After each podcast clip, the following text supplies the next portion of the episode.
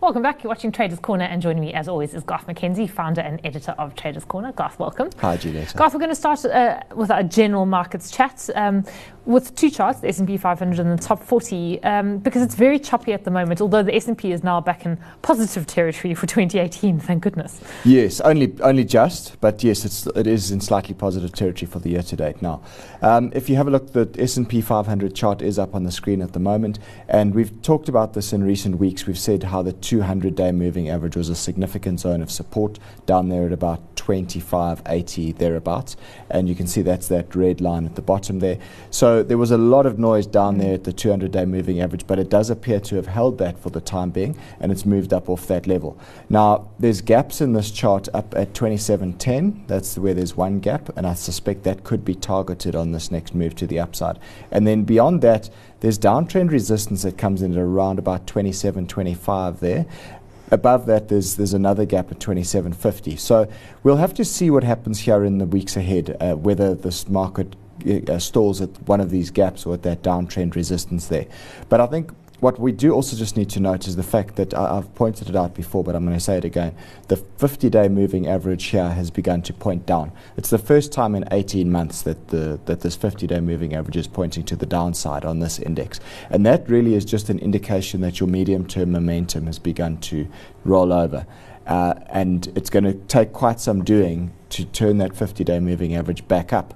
If it can't, then it could indicate that perhaps somewhere down the line we're due another leg lower. Yeah, I mean, there is US earnings season which has started. Mm. Uh, that might provide the momentum were it to change uh, the recent trend downwards. It might, but remember there is also quite a strong earnings growth already baked into the market at these levels. So I think it's going to be quite key to see how those numbers stack up against the expectations, yeah. and also to have a look at the revenue lines versus bottom lines, etc. You know, the market always reads through the numbers quite thoroughly, um, and, and there is fairly high expectation already baked into the price, uh, baked in at this point in time. Um, and our own top 40, I mean, if you go back, um, as you do there, to December, actually, we are, as you say, making lower lower lows, low highs. Sorry, mm. uh, it's not it's not a great chart. Yeah, well, both lower lows and lower yeah. highs. If you take a look, I mean, the market peaked in November last year, uh, and this was the top 40 index. Now it peaked at about 55,000, and now we're trading down at around 50,000. So we're talking, you know, we're still down 5,000 points off the high on our market here. And there's definitely, you can see that there's sort of a rounding top shape to that index as it looks at the moment. Again, we have a situation here on our market also where the 50 day moving average has been pointing downwards for a couple of months now. And in fact, that 50 day moving average has just begun to cross below the 200 day moving average. Now, in technical analysis, we talk we call that a death cross. Um, the opposite is a not is prone to exaggeration is technical analysis. no, it's not. Um, the opposite would be called a golden cross, where uh, the 50 day moving average crosses up through 200 day moving average. Now, I don't take that as a particular buy or sell signal. Some would say it isn't. I don't agree. I think that um, it's, it's very hit and miss if you treat that as a buy or sell signal. But what I will say is that it confirms that the momentum in this market is quite weak. And it goes back to the point about talking about lower highs and lower lows. So there's quite a big area of resistance coming up at 51,000 on the top 40. Uh, you can see that's those prior lows from February and March. It's also the area where the 50 day moving average and the 200 day moving average intersect at the moment. And then just above that, you've also got this downward trend, which goes from January through the highs of March and also comes in around about 51,000. So there's quite a big zone of resistance there that needs to, that the market is likely to contend with. And from there, it's going to be quite key to see whether it is able to push above that area or whether it fails and starts to turn lower again. Yeah.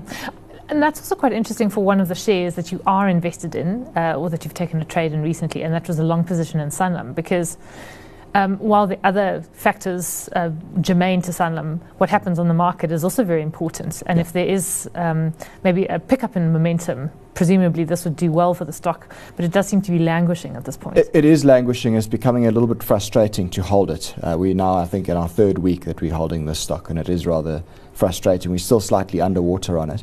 There you can see the chart. Uh, there's some big gaps in the share price here. Now, the big gap up at the top there, that was when the company did an accelerated book build to raise new shares or raise fresh capital in order to make an acquisition of Saham, the African uh, short term insurance business.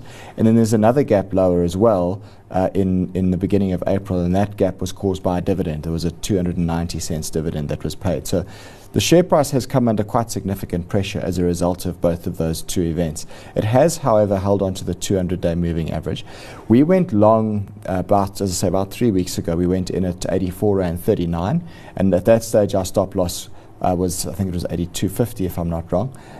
The dividend was paid, however, so we adjust everything. Mm. We adjust the uh, stop loss down, we adjust our effectively our entry price down as well.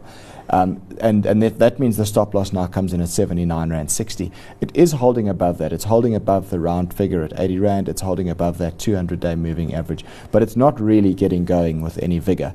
So it is becoming a bit of a frustrating hold. If, if it doesn't start to do something for us fairly soon, then I suspect it may be time to consider a time stop loss and just move on here. I mean, someone could argue, well, why not hold it? But um, I suppose you only have a certain amount in the portfolio, uh, and this is, could be money better spent elsewhere. Potentially, that's right. I, I, look, I think if we were to hold it longer out and further out, it probably will recover. And I may well still do that. But it is just frustrating, particularly on a show like this that's relatively active. We like to keep the ticker moving. We look to you know, bank trades and move on to something else just to keep it interesting as well. And if it's not going to do anything interesting for us, then perhaps it's time to just pack it up and move on to something different. Mm, okay something to watch then. Mm. Um, what about Tesla? That was uh, the put option. And in fact, we had a question on um, uh, taking our put options against indexes, mm. um, similar to uh, the JP Morgan put option um, against Tesla. Is it doing what you want it to do yet, or do you think you have to be patient with this one as well? Well, I, I think I will still need to be patient, but certainly early indications are that my analysis is correct. Um, so this is the chart of Tesla over here, and last week I pointed out the fact that the share price had broken down through this major area of support at $310 a share. Um, on a longer term basis, sort of 300 is a is a round figure that also offers a lot of lateral support on a sort of a two year basis. It broke below both of those technical supports recently, went all the way down to $250. Now it's rallied back up. And last week on the show, I suggested that it was likely the stock was going to encounter resistance at the underside of where what was previously all that support at $310. Uh, I, I suspected that would become resistance and that the price might then turn down from that level. So, so far, it looks like I'm right. Um, you can see that there has definitely been selling pressure evident at that two, uh, $310 area. Uh, it's begun this week on a, on a negative note. And um, so technically, I, I think this chart looks as if it's going lower. The option structure that we did, or the put option, it's just, just the naked put option that we traded last week, uh, has an expiry in September this year. So we, we're talking about six months out from mm. when we did the trade and uh, it's a $100 strike put. Now, that strike is a very long way down. I mean, it, it's, it, as you can see, it's trading close to 300 now. $100 is a very long way down. Uh, I, it's not saying that I expect it's going to $100. I just think that if this price does fall rapidly at some stage during the next couple of months, and I suspect it might, for both for technical and fundamental reasons, which we discussed last week, then you'll find that the value of those put options becomes quite, they become more valuable. Mm. And uh, I'm not looking to hold this out to expiry, I don't think. Uh, I'd, I'd, be looking to bank profits into another big leg to the downside on this share price here. Okay, so um, something to, to hold and, uh, and, and hope that Tesla does um, crumble a little bit further. Um, then you're not putting on any new trades this week, Garth, but you are looking at Facebook, uh, which is interesting because I would have thought maybe the damage has been done and Facebook might now be on a recovery path. So, because you're looking at it with potential short interest. Yes, with a potential short interest. So here's the chart, right? And it actually looks quite similar to that chart of Tesla that we were looking at a moment ago. Uh, the, the level at $170 per share here was big lateral support for Facebook. And you can see recently when that Cambridge Analytica scandal broke, the share price came under tremendous pressure. Mm. It gapped down very violently uh, in the middle of March and it went all the way down to $150, where it found some support and it has since begun to recover and move up again. But my expectation is that this area around 170 to $175 is likely to present fairly stiff resistance looking out for the next week or two, or maybe three. Uh, and again, you've got a situation here now where your 50 day moving average has begun to turn downwards. It's crossing underneath the 200 day moving average.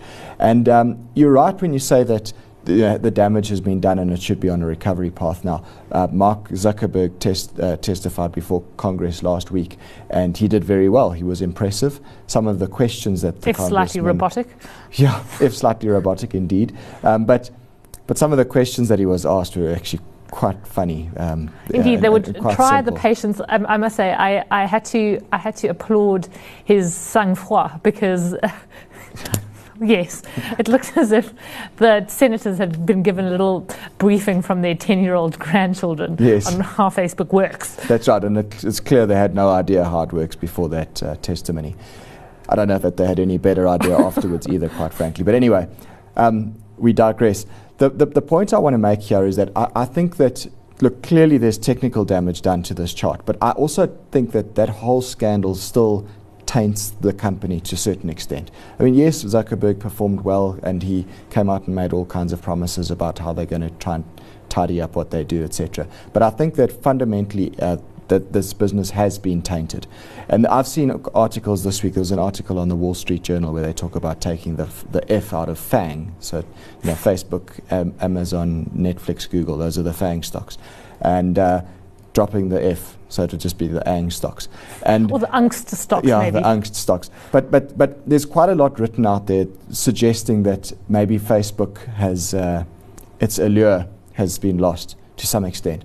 So taking that fundamental situation, combining it what I see with what I see here technically, I think I could potentially be looking for an opportunity to short the stock based on this rising wedge pattern that's forming here and based on the fact that it's rallying up into resistance now in this area around 170 or 175 dollars per share. Would you look to preempt because you'd probably want to see a reversal, right? Uh, yeah. Uh, would you preempt it, or is that quite dangerous uh, and you could get I, a bit burnt? I think it could be dangerous to preempt it. It may be safer to wait for a reversal and, and possibly even wait for a break out the bottom of that rising wedge structure to give more confirmation that the, that the short trade might actually be on. Yeah. Okay, so something to monitor. Garth, what then do the portfolios look like as there hasn't been too much change really uh, between the Yeah, not much change. So there's our South African portfolio sitting just shy of 160,000 Rand for the year. So we're still sit- sitting uh, up 6.5% for the year to date there. At the moment, we only have the Sanlam trade open.